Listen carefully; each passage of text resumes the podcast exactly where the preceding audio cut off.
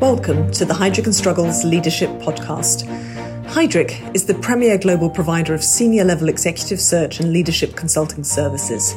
Diversity and inclusion, leading through tumultuous times, and building thriving teams and organizations are among the core issues we talk with leaders about every day, including in our podcasts. Thank you for joining the conversation. Hi, I'm Martin Holm. I'm a partner in and Struggles Copenhagen office and a regional managing partner for Europe and Africa in the healthcare and life sciences practice. In today's podcast, I'm excited to speak to Lise Kingo, independent board director at Danone, Sanofi, and Covestro. In 1988, Lise joined Novo Industries, now Novo Nordisk, where she served as chief of staff, executive vice president, and member of the executive management team, being instrumental in defining Novo Nordisk's sustainable business strategy. Lise then moved to New York for a five year tenure as CEO and Executive Director of the United Nations Global Compact, implementing sustainable development goals. And now she functions as an independent member of the board in prominent international boards. Lise, welcome and thank you so much for taking the time to speak with us today. Thank you so much, Martin. It's a pleasure to be with you today. I was thinking that based on your range of experiences, it would be really great uh, for you to share your view on what contributions can the private sector make to the ESG agenda to make the greatest impact on society and the planet. Yeah, that's a big question. It so um, I think as a starting point, the whole idea about companies uh, contributing to the environment, to society, is basically what we mean when we say sustainable business or ESG. And in my mind, a very nice way to define this societal uh, responsibility is to have a look at the 17 Sustainable Development Goals unanimously agreed uh, at the UN in 2015 because these goals outline some of the major global challenges that companies today need to be part of solving and improving.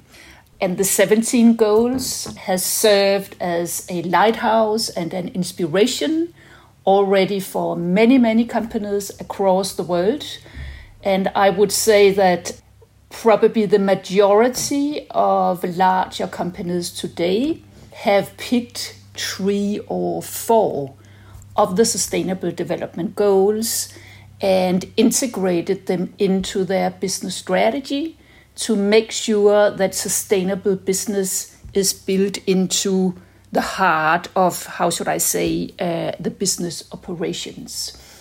This also marks a very important shift in society from uh, shareholder capitalism, where the role of business basically was to generate a financial uh, surplus, whereas the model that uh, is emerging today is stakeholder capitalism, where companies, of course, need to make a profit uh, but also needs to contribute to the planet and to society uh, across the world. Unfortunately, when we look at these 17 Sustainable Development Goals, that we could also call a scorecard for the world, this scorecard is in red. So the world is far behind on UN's goals for climate change, diversity, sustainable consumption. So it's really urgent that business take responsibility. And the 17 goals cannot be met without the contribution of the global business society. So it's really important for the future of the planet and all of us that business is uh, actively engaged. CEOs aspiring to pave the way forward to sustainability will, of course, be mindful of having a qualified dialogue with, with the ownership of the company, the board, etc., on how their company will perform better by doing so. It, it's probably safe to say that that agenda uh, goes hand in hand. How or what do you see as the competitive advantages economically and socially uh, that companies can be looking at when purposefully implementing sustainability initiatives? Today, the sustainable business agenda have become quite advanced. It is actually an agenda that started back in 92, so it has developed over a number of years. And today, sustainable business has become a legal requirement to all major companies. So it's actually not voluntary if you want to address ESG or not. It is a compliance matter for many companies. But let's start with the investors. I think it's fair to say that investors today require that companies can account for their ESG performance, not least because it is a very efficient way of providing investors with a risk profile for the company, but it's also a great way to figure out if the company is prepared to become a, how should I say, company of the future, considering that we are living in a world with many, many challenges and many, many changes uh, for example, in terms of climate change, in terms of the geopolitical challenges that many companies are facing today, uh, but of course also on social areas like diversity, inclusion, and so on. So it's a very good way for investors to test if the company is fit for the future. Secondly, I think it's important to mention that ESG reporting in many parts of the world today, particularly in Europe, is simply a matter of compliance. You have to report as part of your annual reporting on your ESG performance and also on your uh, climate impact. So you would simply be out of compliance if you didn't report. And of course, the challenge is that you need to set up a strategy, you need some goals, you need activities to have something to report about. I think it's also fair to say that ESG today is considered a fiduciary duty for boards. So, when I work as a professional board director in various boards, I'm responsible towards the shareholders that the company has a good and solid approach to ESG. So it's actually not a matter of choosing if you want to discuss ESG on the board or not. It's part of fiduciary duty. Finally, it's also important to mention that having a strong ESG profile today is a prerequisite for attracting talented young people. Many young people don't want to work for a company they can't identify with or feel proud about. And we actually know from a Goldman Sachs study that 90% of young people today want to work for, buy from, or invest in responsible companies. So I think it's fair to say that ESG has simply become a competitive theme among, I would say, all industries that I know of.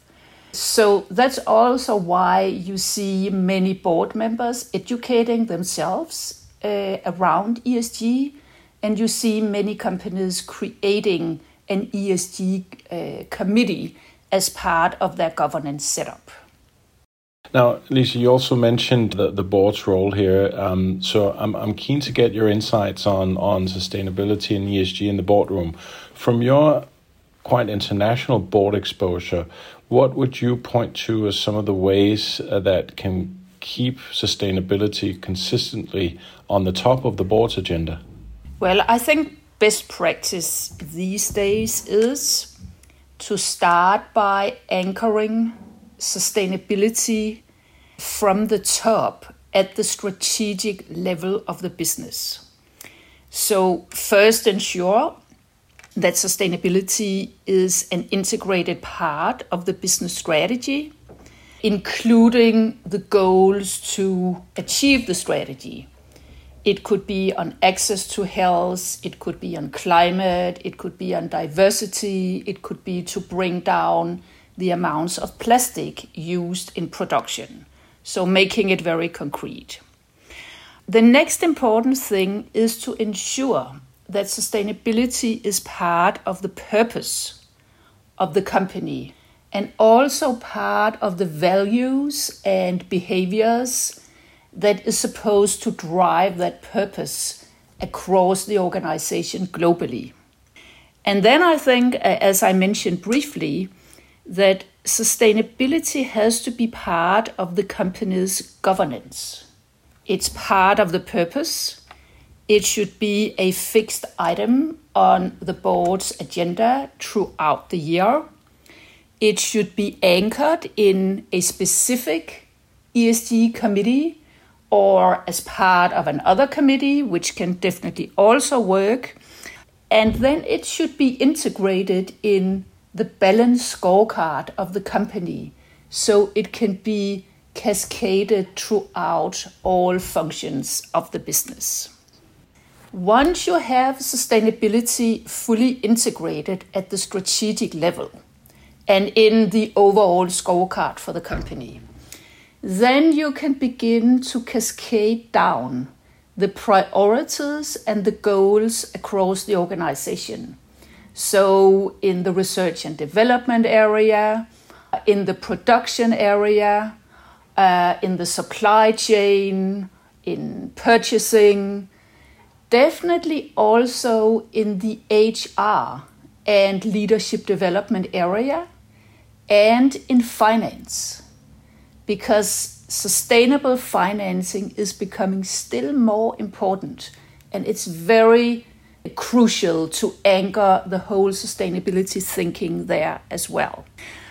And I think once that is done, you have a much better framework to do, how should I say, the last part of the process, which is to report and communicate on all hopefully the great things the company is doing, but definitely also on some of the dilemmas that the company is facing. And what, what I see as best practice these days is that the sustainability goals of the company is part of the incentive targets for the CEO, for executive management, and they are also cascaded down through the entire organization.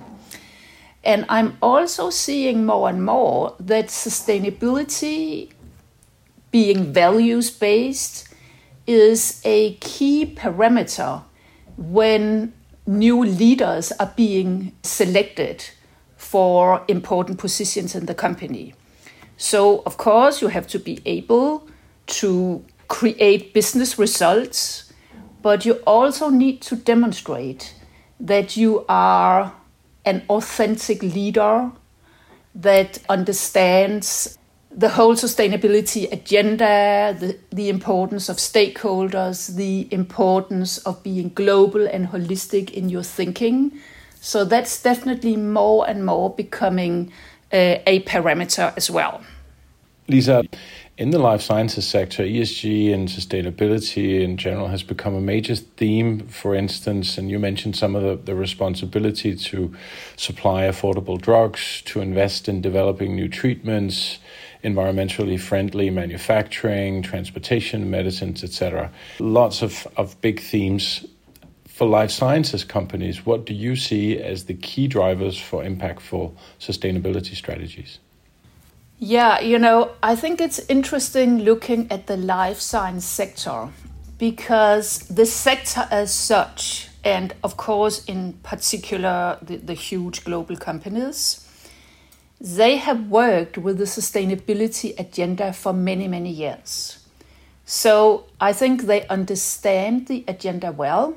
Most companies are very advanced in working with access to health pricing in developing countries, how to provide donations to people that have no financial opportunities, and also uh, creating foundations that can help them facilitate providing better access to their products. And clearly, for the life science sector, the whole access to health issue is probably the most relevant of all because that is so related to the products and at the core of the business. So, Martin, as an example, I think the climate agenda becomes still more important as we see how difficult it is for the world to maintain a future scenario aligned with a 1.5 degree increase in temperature. So many life science companies are looking into scope 3 targets. They are finding it very challenges, but I think many are definitely doing a great effort in trying to have both scope 1, 2, and 3 in place. So, scope 3 is um, a huge priority at the moment. I would say an emerging priority, very closely related to climate change, is biodiversity. And I think for, for many life science companies today, that's a little bit abstract. But to focus on the link between health in society, climate change, and biodiversity is probably going to make a lot of sense in setting biodiversity priorities going forward. And the last, how should I say, maybe not new, but a theme that has got new focus is the whole plastics agenda. I think it's not a new topic for the life science industry, but it has become more urgent today. And even though many life science companies can say, look, we only have a limited set of materials that we can use for packaging and for devices. They have to be approved by the authorities. Still, it shouldn't be used as an excuse.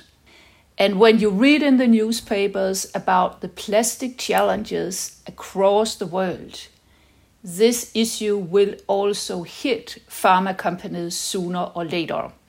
So, again, what I'm seeing is that uh, companies are grappling with the issues, both when it comes to packaging, you know, blister package, but definitely also when it comes to devices, how you could maybe collect and reuse, how you could begin to use plastic materials that don't come from petrochemicals, but maybe from more uh, plant origins.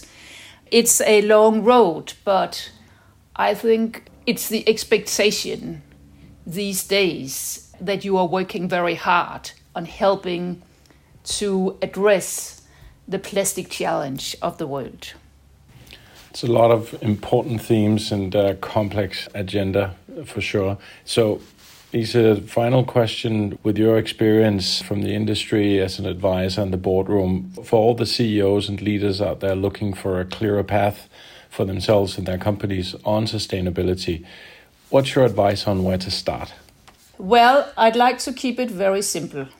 Start at the strategic level.